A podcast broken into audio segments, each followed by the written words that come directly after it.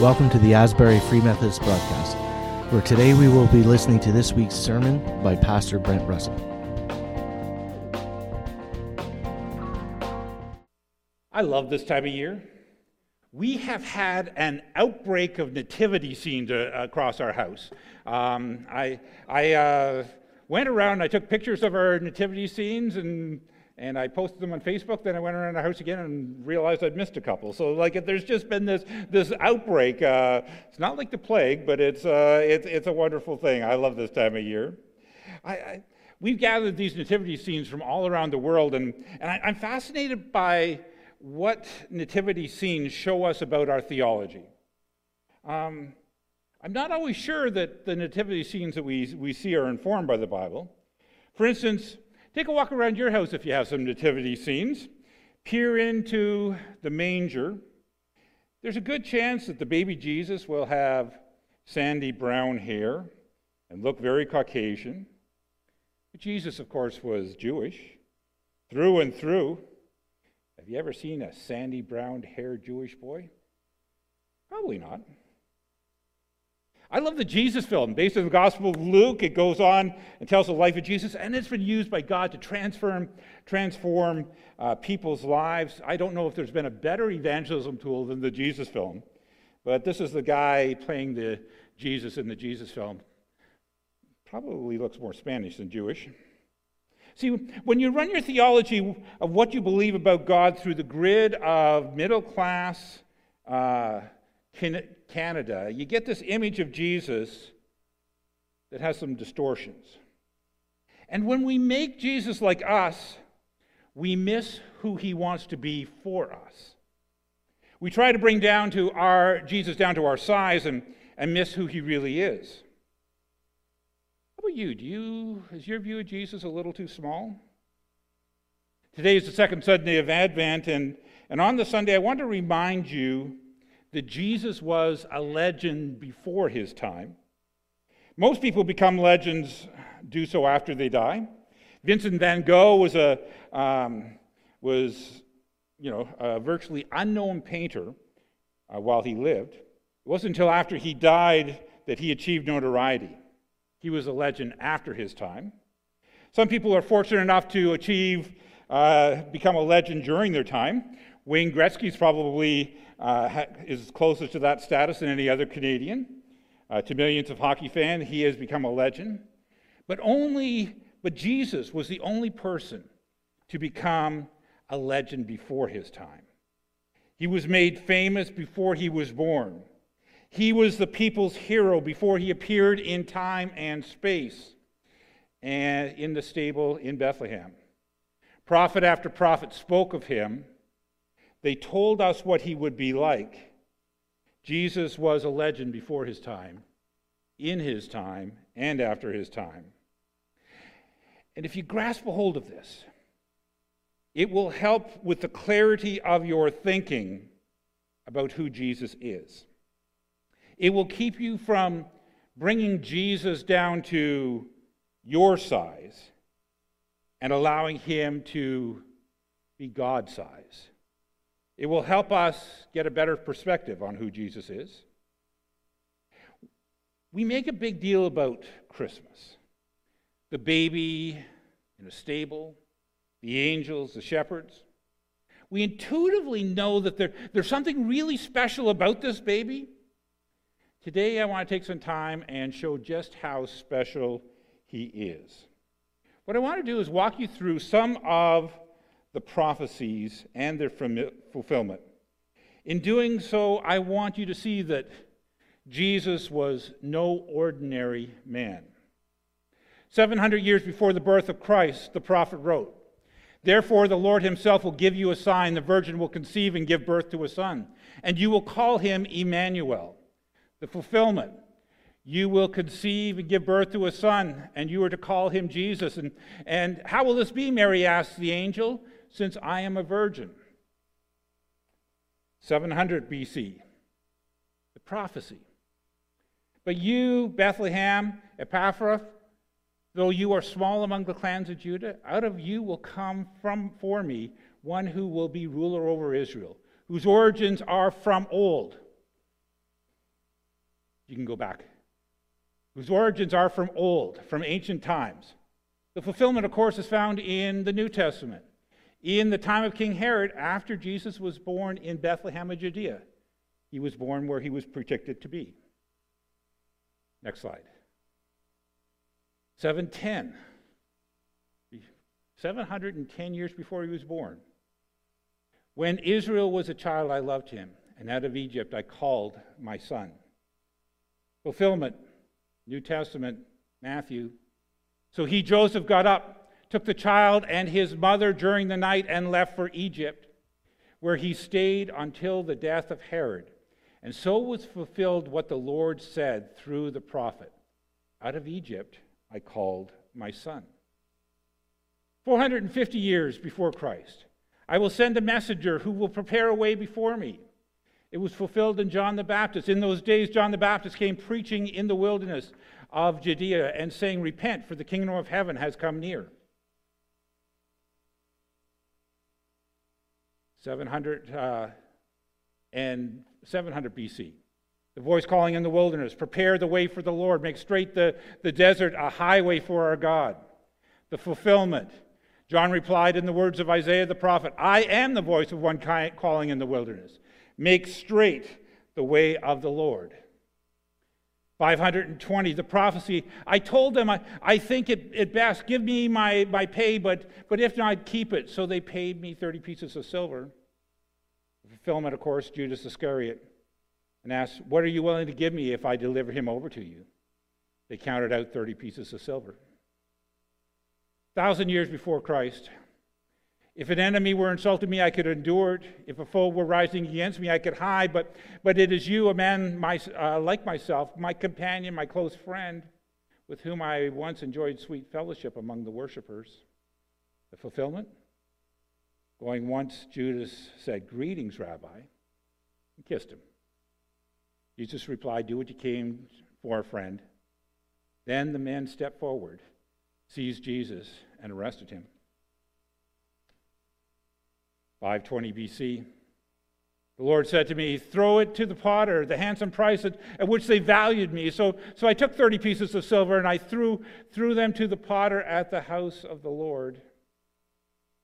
The fulfillment, so Judas threw the money into the temple and left.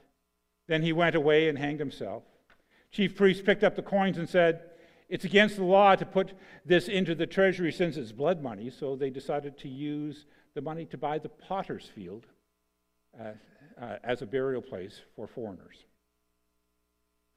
Thousand years before Christ. False witnesses have, have risen up against me, and, and they are breathing out violence. In Matthew, now, the chief priests and the whole council were looking for false testimony against Jesus so that they might put him to death. 700 BC, the prophecy. I gave my back to those who struck me, and my cheeks to those who pulled out my beard. I, I did not hide my face from insult and spitting. Crucifixion. Then they released Barabbas to them, but he had Jesus flogged and handed him over to be crucified, and they spit on him and took the staff and struck him on his head again and again. 700 BC. He was oppressed and afflicted, but he did not open his mouth. He was led like a lamb to the slaughter, as a sheep before its, his, its shears is silence. He did not open his mouth. The fulfillment? When he was accused by the chief priests and the elders, he gave no answer.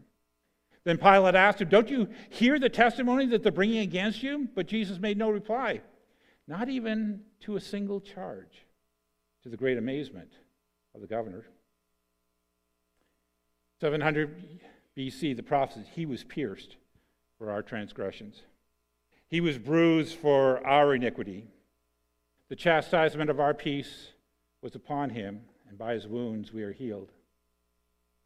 The fulfillment and he had Jesus flogged and handed him over to be crucified. 1000 BC. He trusts in the Lord, they say. Let the Lord rescue him. Let him deliver him, since he delights in him. Matthew 27, in the same way, the chief priests, the teachers of the law, and the elders mocked him. He saved others, they said, but he can't save himself. He's the king of Israel. Let him come down from the cross, and we'll believe in him. he trusts in the Lord. Let God rescue him now if he wants him. For he said, I am the Son of God. 1000 BC. They divided my clothes among them and cast lots for my garments.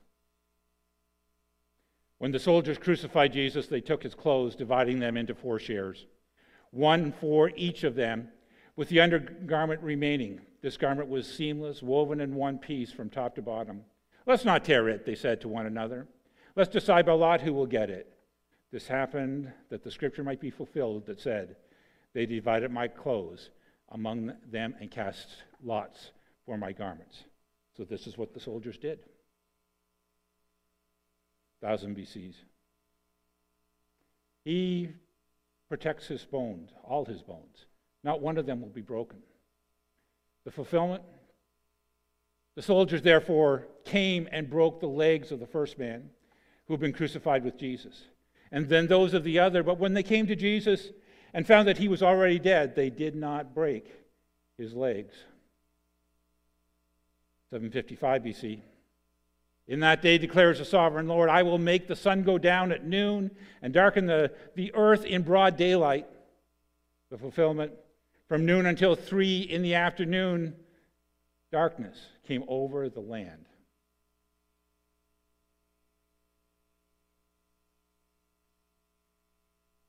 There are over 300 prophecies in the Old Testament of what the Messiah would be like, and Jesus fulfilled every one of them. The chance of something like that happening, according to the law of compounding probability for mathematicians who are better at math than I am, is one chance in 84 with a whole lot of zeros. Uh, one chance in 84 times 10 to the power of 99. Let me put that in some perspective for you. If you were to take and cover the whole earth, the whole world in ping pong balls, white ping pong balls, and so Africa was covered, and Asia was covered, and North America was covered, the oceans were covered, and then amongst the white ping pong balls, you put one red ping pong ball might be in the prairies in Canada or in Antarctica. It might be in the middle of the ocean or it might be in Zambia. And you were to blindfold a person and say, okay, you can go anywhere you want, but you only have one chance to pick the red ping pong ball. That's the odds of the, of the prophecies of Jesus being fulfilled.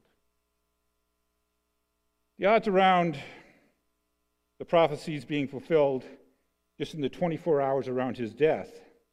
One chance in 537 million. To put that into perspective, um, would be like me saying, okay, I'm going to go somewhere in North America. I'm not going to tell you where. And then you going and you picking out some random area code from North America, dialing a random number, and getting me. That's the odds of the prophecies being fulfilled around the death of Jesus. Well, these are interesting statistics. But what do they have to do with Asbury in 2021? We sing the hymn, What a Friend We Have in Jesus. And it is true, Jesus calls those who would follow him his friends. But having Jesus as a friend is not like having a friend next door. If the prophecies tell us anything, they tell us that he was no ordinary person. Sometimes I think our, our logic runs like this well, Jesus is our buddy, and our friends, we tend to see most things the same way. Jesus is our friend, therefore, Jesus sees most things the way we do. I wouldn't count on it. If the prophecies show us anything, it's that Jesus is no ordinary person. And you may try to tame him. You may try to make him the same as you. You may turn him into the ideal of the culture you come from. But he will not conform to your image of him. Jesus can be, in fact, wants to be your friend. But don't expect him to conform to you. He calls you to conform to Him. He calls you to become like Him. If your upbringing, your culture, your values are different than His, He does not change to conform to us.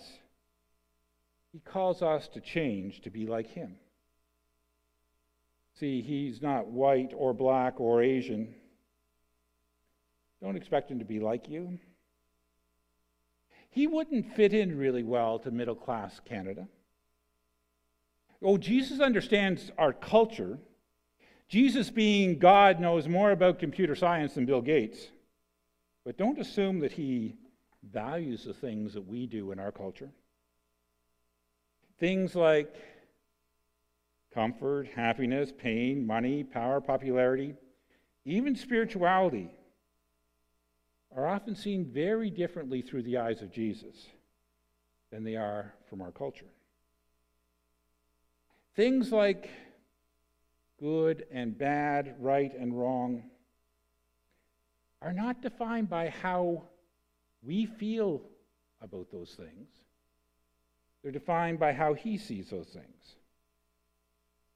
If you know Jesus well, then you will know that sometimes being a friend of Jesus can be a little uncomfortable. But what we've seen today in the Word of God tells us that, that he has a right to say them. He was a legend before his time. He was no mere mortal.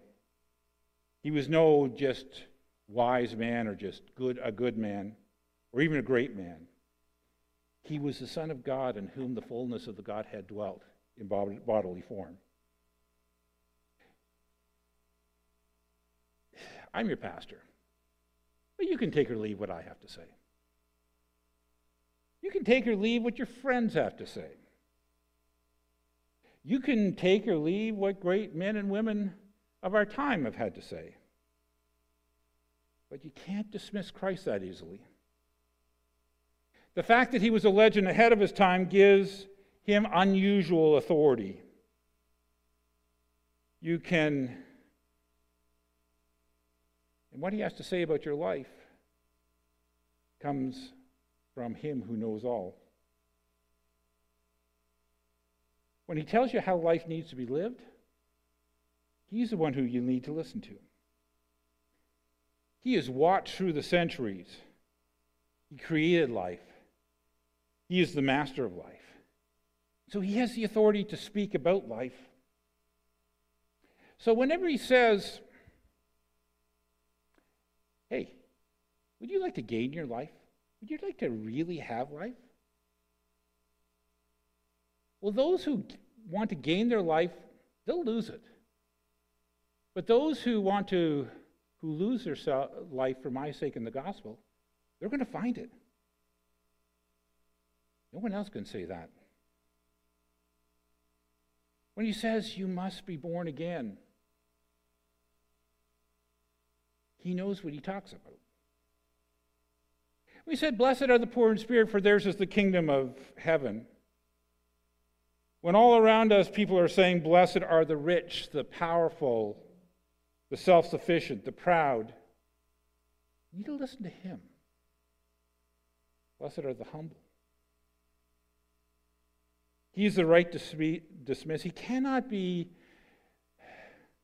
he cannot be dismissed as just one of many voices.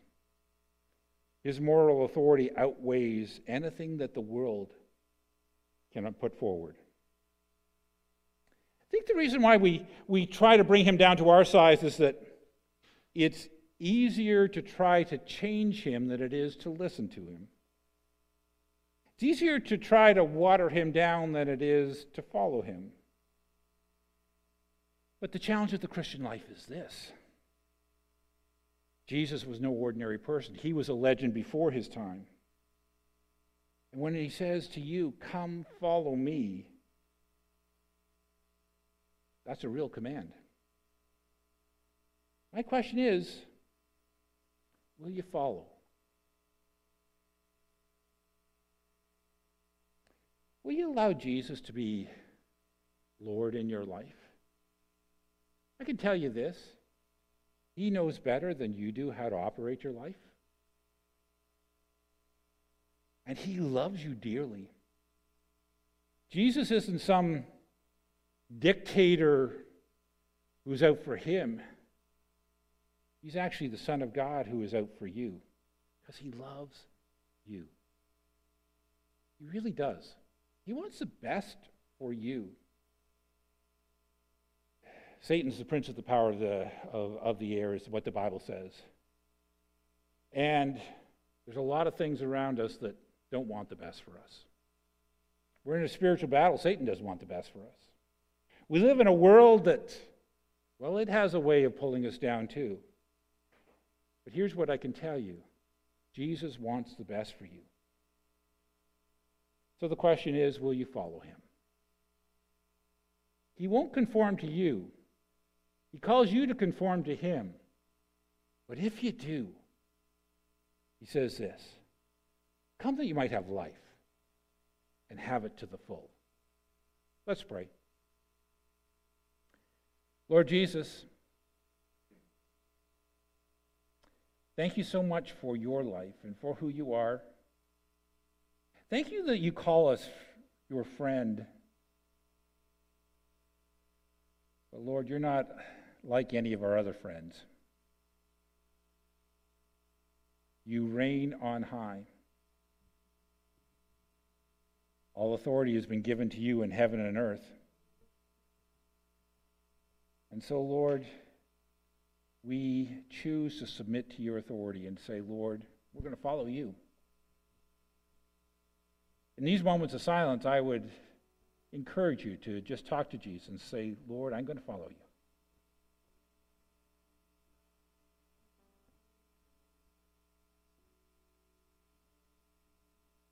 Thank you, Jesus, for who you are. When we worship you, we worship the King of the universe. And we give thanks. Amen.